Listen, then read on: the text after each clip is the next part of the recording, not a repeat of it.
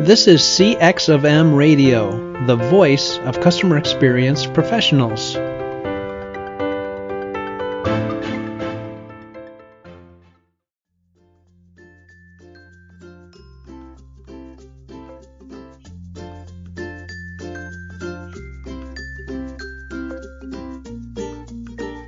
Welcome to Clued In with Lou Carbone, a thought provoking opportunity to expand your perspectives and advance the impact you can make in the CX, EX, and patient experience space. Lou's undeniable combination of the depth of experience and knowledge in this space is unparalleled. As a driver inside organizations as well as consulting, Lou offers distinctive thought stimulation, is a dedicated mentor and teacher.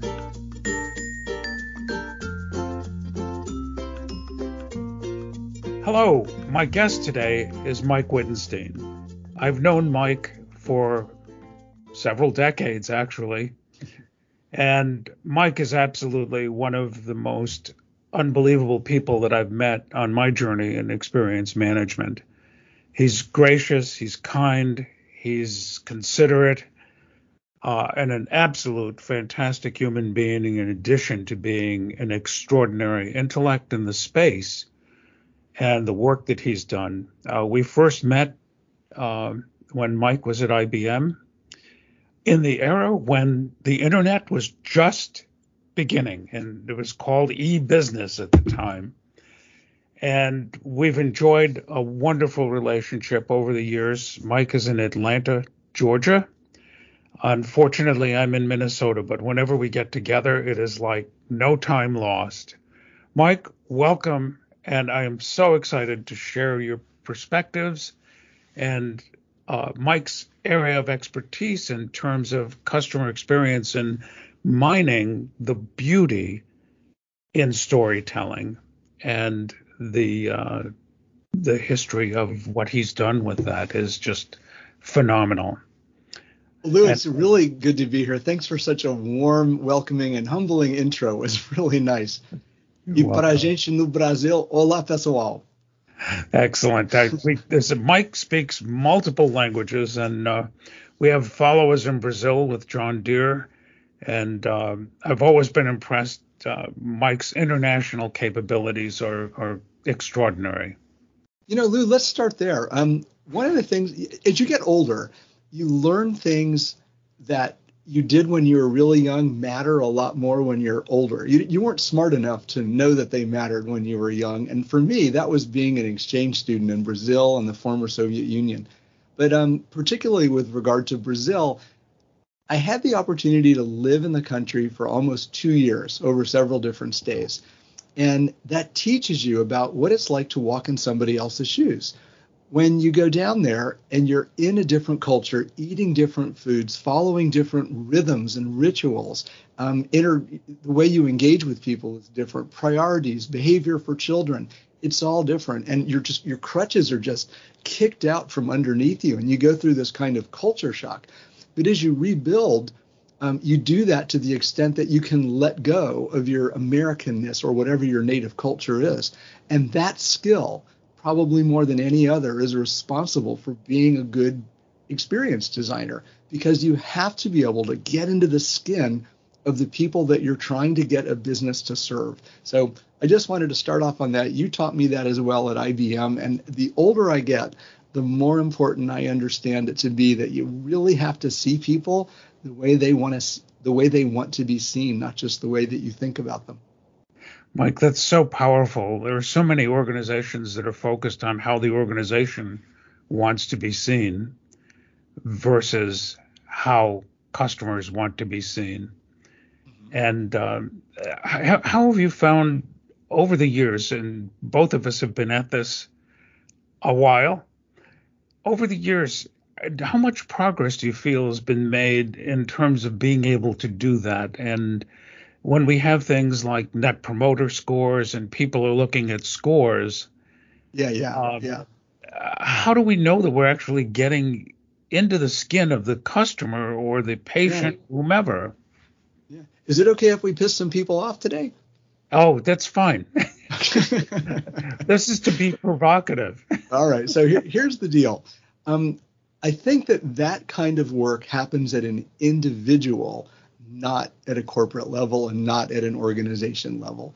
What I think has happened is um, as, as you were one of the first or the first to introduce customer experience thinking to the world, you came at it from an advertising perspective because that was your background, that was your training and your thinking back then. Now the space is dominated by larger statistics, predictive analytics, market research kinds of players. And their end game is to sell more of their systems. So what's happening is we're getting this really strong the, the meter is moving. It's been way over here for the longest time and you have to measure things first. If you don't measure them how can you expect to make reliable progress? That doesn't make any sense to me at all.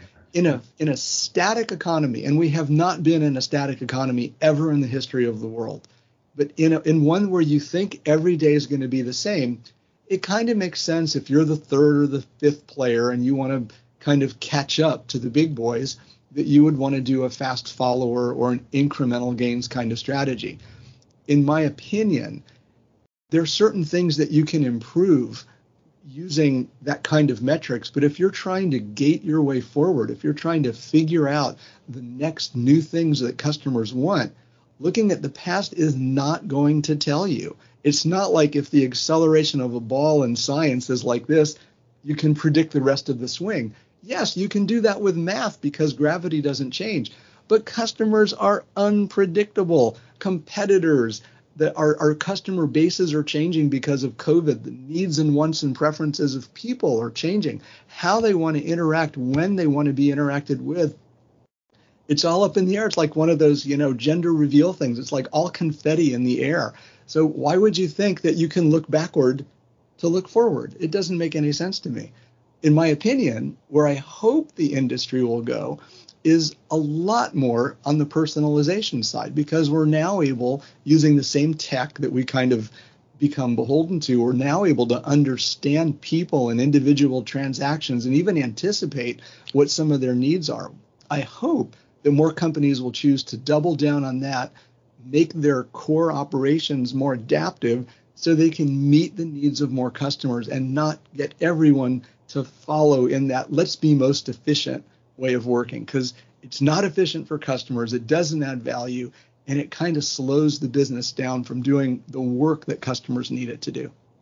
Mike, that's so critical. When you talk about adaptive, we both have a very dear friend, uh, Stephen Haeckel, who was at IBM, my co-author in the very first article. And this idea of, of being adaptive, um, it seems as though what organizations think adaptive is is fixing broken things versus uh, really the world of sensing and responding, sensing what customers don't even know themselves and how do you begin to respond. Um, during the pandemic, there was a lot of talk about pivot. Mm-hmm. And I, I, I love your thoughts on pivoting versus being an adaptive organization. And I think a lot of people are really patting themselves on the back for pivoting from one industrial age make and sell to another industrial make and sell perspective versus really yeah. being adaptive. What would yeah, your yeah. message to those folks be in terms of that distinction that we're so aware of having been exposed to Steve yeah, his yeah. thinking over well, the let, years. Let's let's uh, let's tease that out a little bit and spend a minute on this. First of all, what is a pivot? Some people believe that a pivot is a change in direction, you know, to head off into a new place, and you carry all the baggage and the capabilities and the people and the relationships with you, but you're in a kind of a new pattern. Some people like to make that shift one time, kind of like a reorg, and then they're just in a new rut. Okay. That's the primary definition of pivot. If you think about it from an, an ice dancer or a gymnast or a hockey player's perspective, a pivot is where all the force of the entire person moves on just a little piece of of blade on the ice and it changes their direction but they don't just do it once they do it hundreds of times during a game sensing and responding to all the other activity that's going around so that collectively their team, the fans, the sponsors all get a thrill, all get an experience. You know, more goals get scored, etc. But um, being agile is what that little pivot that a ballet dancer or a hockey player does. They they look around, they see what's going on, they make an, a near instant change, but everything goes with it. There's not a lot of tugging and pulling and meetings and PowerPoint presentations, hurt personalities. It's just a natural way of kind of capturing the energy in a flow. That's for the folks in California. You get that capturing the energy in a flow. But being adaptive is a different state of being. It's a different way to think about and run your organization. It, it in my my preference is to work in, run, and consult to organizations that lean more toward being able to change on the fly as a natural matter of course. That that kind of ability is what separates humans who evolved through so many different um, variations over thousands and thousands or millions of years, perhaps, from species that just kind of died out because they never changed.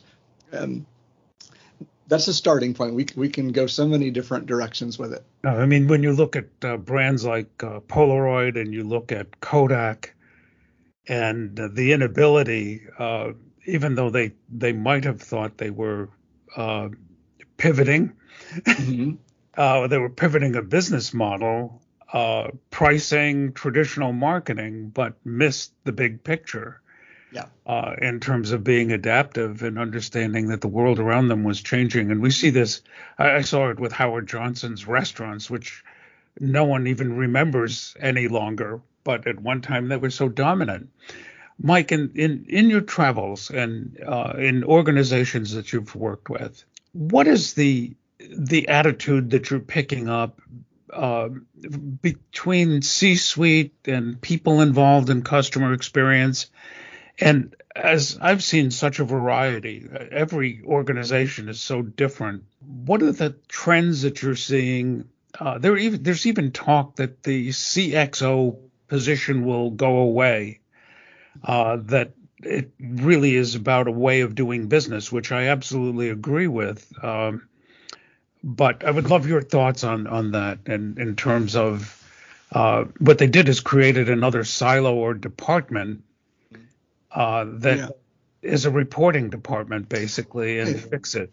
Yeah, Let, us tackle it this way. I'm gonna I'm gonna go off to the side for a minute, Lou, and, and talk about a, a, retail experience and customer service, and then I want you to help me remember to come back because I have a, a point nope. that I want to make. All right.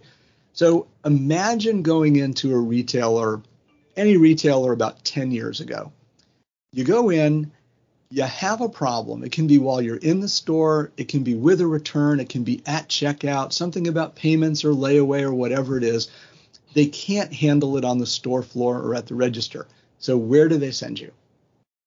To the customer service department, of course. You go to the desk. And what's interesting about the design of that kind of business is the reason they have a customer experience department is they know that the business isn't designed to meet the needs of all the customers. It's designed to meet the needs of the perfect customer, the one who walks in and performs just the way the engineers and the store layout and planogram people and the inventory turn and the OSHA and the security and all the other people want them to perform. They want their customers to behave. Bottom line. So anything else goes over to the goodwill of the people who can work around the system and who know three or four different green screen technologies, and they kind of make something happen and placate the customer. What a terrible design! There were for years and decades they sacrificed the opportunity of learning or sensing what it was that customers were asking for and doing the hard and valuable work of putting that into their mainline systems. Some of the online banks that have just emerged out of nowhere with no hardware, no no retail infrastructure, excuse me, no re- real estate infrastructure, real estate. have gone exactly the opposite direction, and they're doing gangbusters. They've designed their entire operation around a let's learn and continuously evolve. Let's be adaptive and let's make it right by customers first, and right by shareholders second. Those companies are doing amazingly well. It's just so hard for people to step out of the way they were trained. And uh, we've got to do this for shareholders. Shareholder primacy is all that matters. You know, the businesses that are all concerned about shareholder primacy are the ones that are falling off the fastest from the Fortune 500. And that includes everything from services to, you know, in mining, um, basic services um, that run our economy and things like that. Customers don't care about shareholders. Yeah, yeah. No, the uh, the obsession with shareholders. Uh, when I had first created the uh, chief experience officer in, in our organization, it was meant to be the CEO who has the ultimate responsibility for all of the experiences versus just the shareholders' experience. Yeah. And um, then it became CX, chief experience officers everywhere, uh, as a department, which was sort of quasi complaint department metrics. Uh, let's fix the broken things. But what they haven't been able to do is change the systemic nature of the business. And, and that can only happen starting in the C suite. I agree. You know, um, I think that what happened, Lou, is CX came in as this new role. And in, in some places, they were able to build it into a department and it actually got a few things done. But it was always pushing against the rest of the organization. It had to fight for every inch. What other departments were doing was focusing on, um, you know, what should we repair? What should we replace? What are our numbers? And how profitable or productive we are.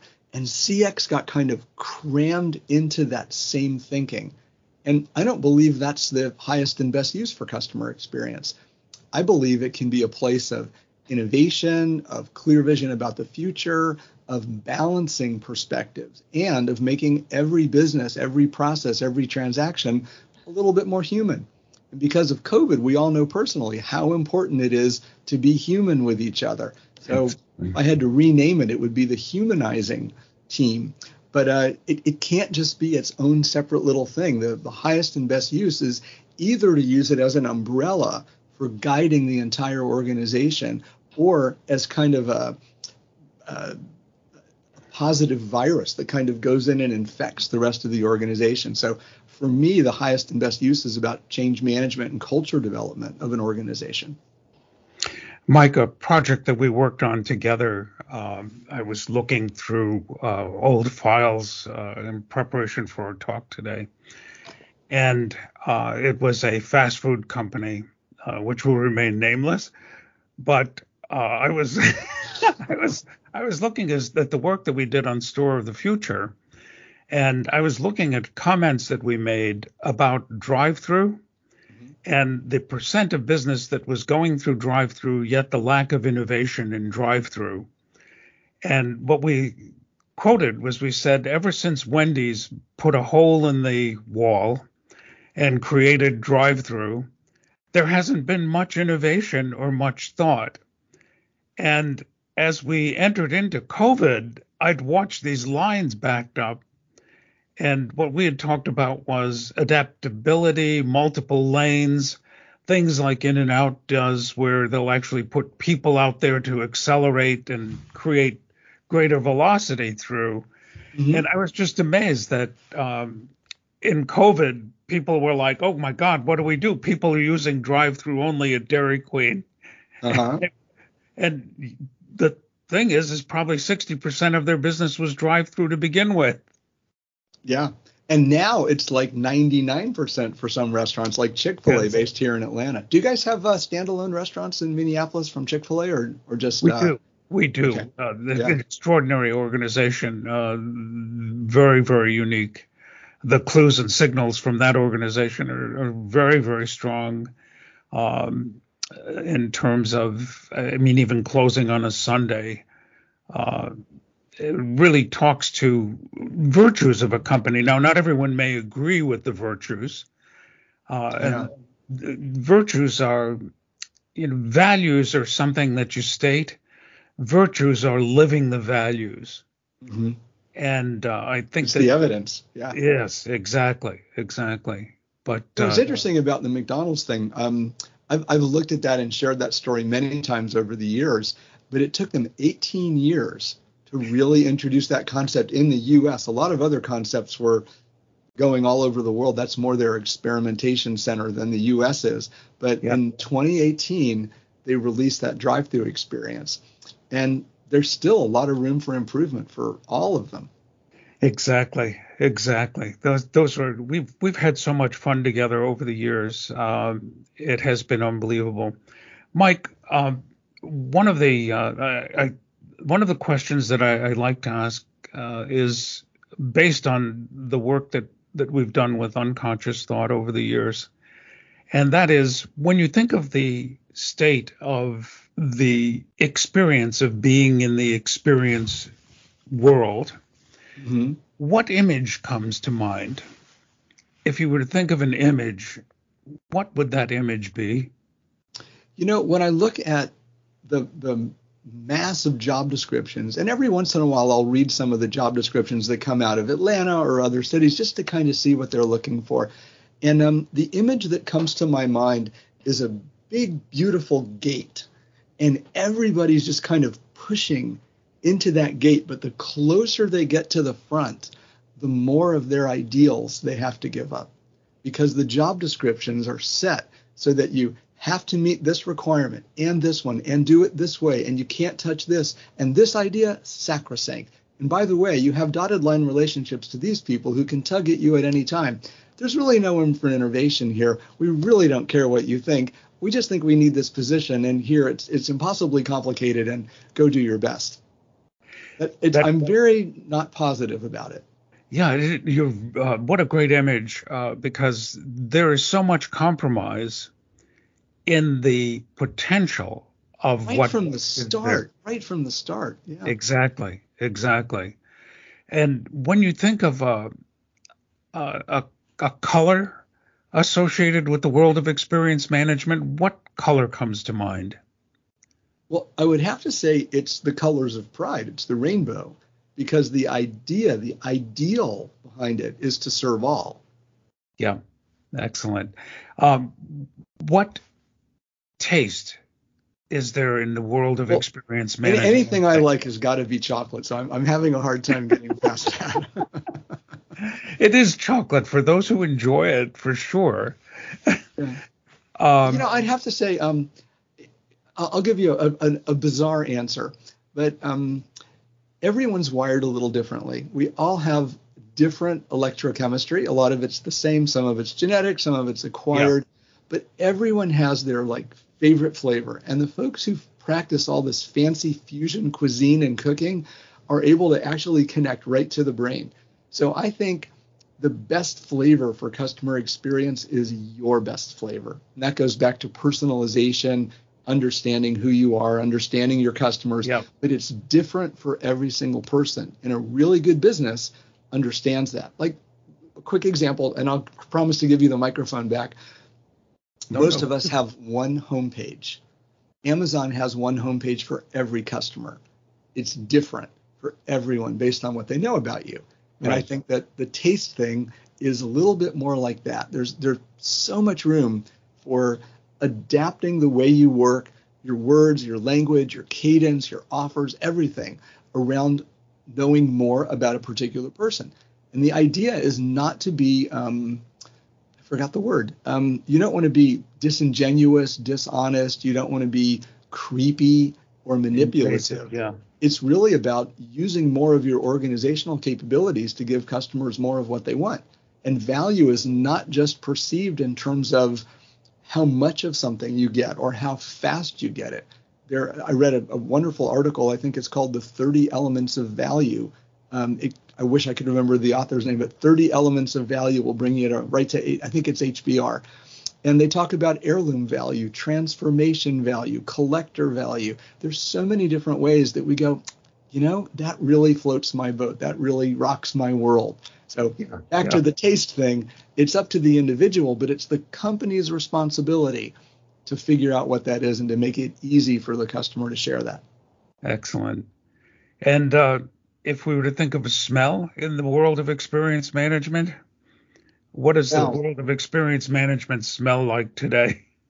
I would have to say it smells like an old motor because everyone's just trying to get the old parts to move a little bit faster.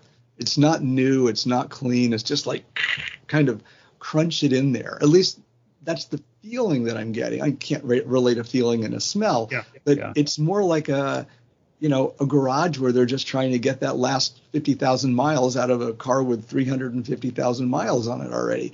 It's, it's the highest and best use of customer experience is not to optimize an existing business. It's to give it new life and help it find a better future. Now you can use it for both, but that's that's my personal favorite way to apply it. It's it's a way to prototype the future.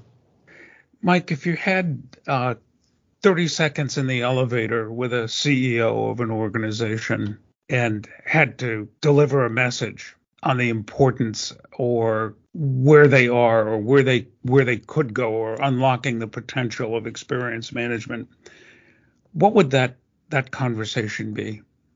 Well, I'm glad you framed it as a conversation because it certainly wouldn't be an elevator pitch. You have to No. listen to people before you can say anything, and 30 seconds is a is a short time for a breakthrough. But the, the cadence would go something like this: um, break the ice.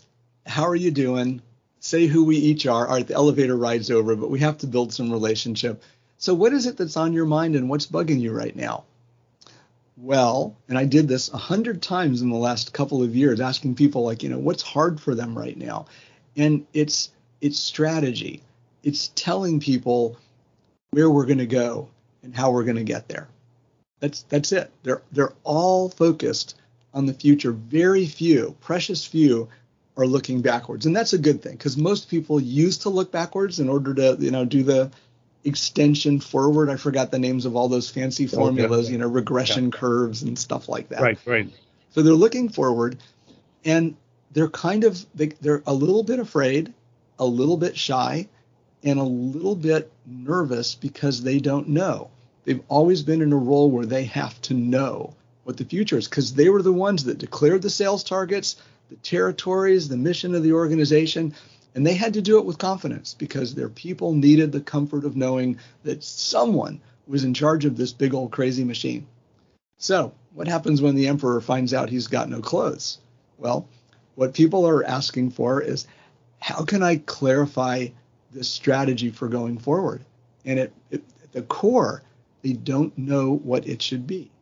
They're finding out one at a time that just doing yesterday's numbers and adding a little bit more isn't working. They've Yeah. seen a lot of their peers try that and fall behind or stagnate or even have a failed enterprise. So the first thing they want to know is, you know, where are we going and why? They need to know how to articulate that. But in addition to that, a lot of them are struggling with buy-in. And those issues are so tightly related. You can't, as a CEO, mandate everything. Even a general in an army where the, there are very clear lines of command and control, and you can go to prison if you don't follow an order, even if you disagree with it. It's not that stringent in corporate or you know nonprofit worlds, but it, it's so hard for leaders to move forward without their teams following them. They know they can't do that. So, I would. Sorry, this is longer than 30 Oh, seconds. this is great. Th- th- This is this is so critical because there is no dialogue uh, with CEOs with CXOs uh, generally. Uh, what it is is give me the numbers. Oh, this is great. It's I, I don't see a lot of dialogue. Yeah.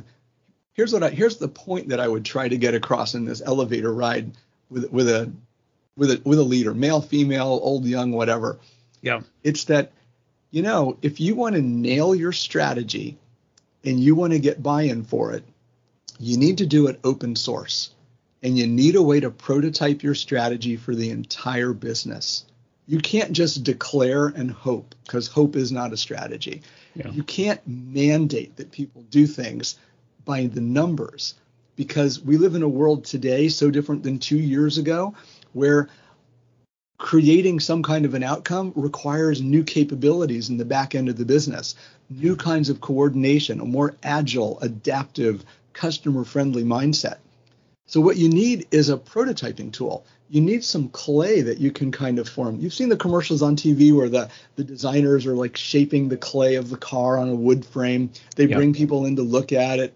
Hmm, hmm, They all think and they they offer their contributions emotional, like you asked me some emotion and sense questions. Yep. They'll look at some numbers, they'll do all kinds of studies. They have cameras running, so it's easy to analyze. Then the designers go back and they reinterpret what they just heard and saw and witnessed and felt part of, and they change some of the curves. And that's why the little the little detail on the back of the fin gets raised. It makes people feel a little different. They see the car differently. The the tail light design or the flash pattern gets a little bit of evolution. When you go through that process with a car, you end up with a better car. Why don't we do that with a business?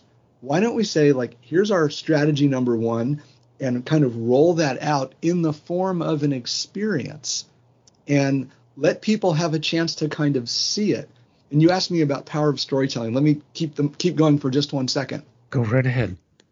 When you share a story with people, their brains work differently than when you share a PowerPoint deck or give them a speech that's all about numbers. As humans, we're wired to feel things, to see things, to participate in stories. A lot of times we don't know the difference between a story and an experience. Oh, I went on this great roller coaster ride at Disney and I went all the way to the top and I never had a, a, roller coaster stop. And then the doors open and the Yeti pops out. And then we started going backwards. Oh my gosh. See, I'm telling you the story, but you can't help but feel it.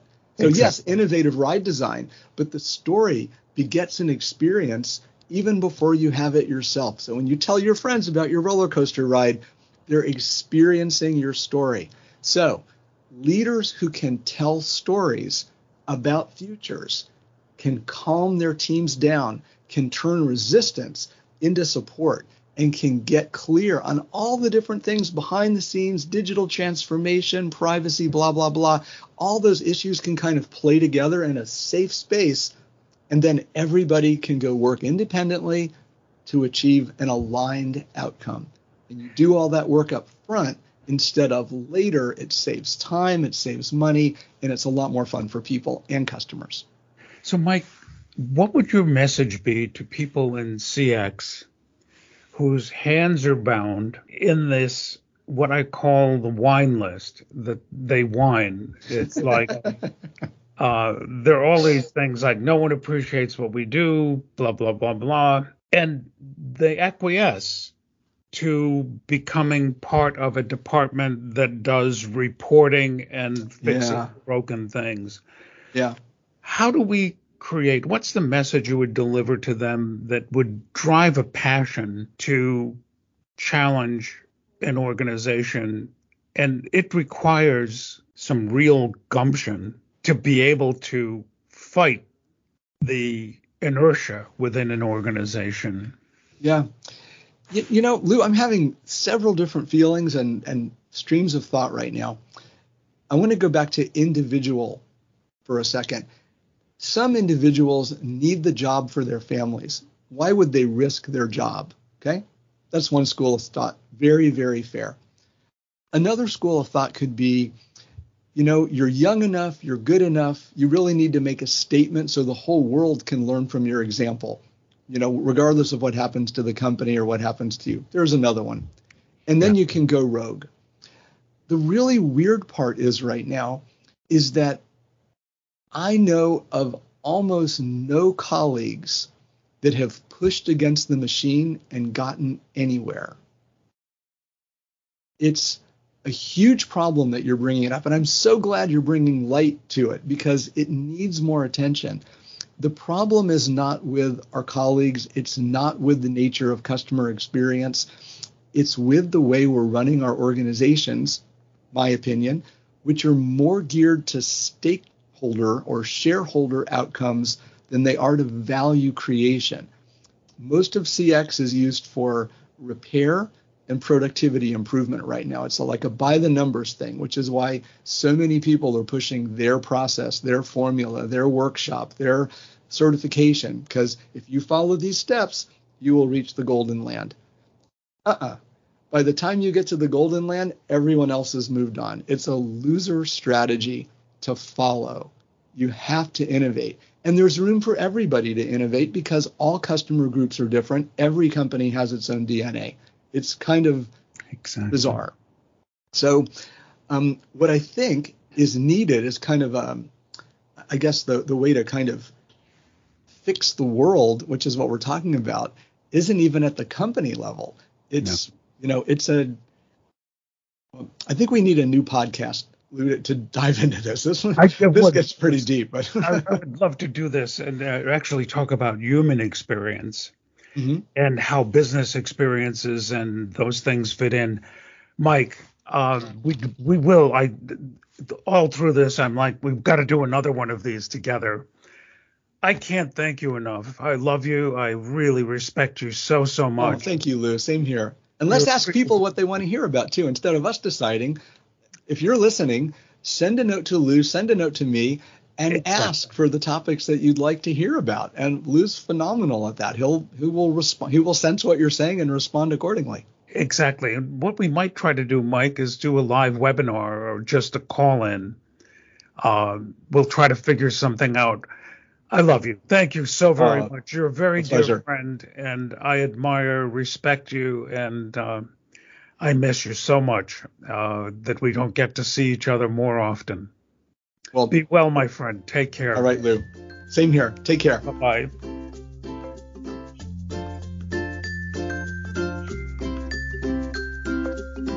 Thank you so much for listening to Clued In with Lou Carbone. If the advancement of the practice of experience management's financial and emotional impact drives you, please reach out to Lou on LinkedIn or visit experienceengineering.com or email us at info at expeng.com.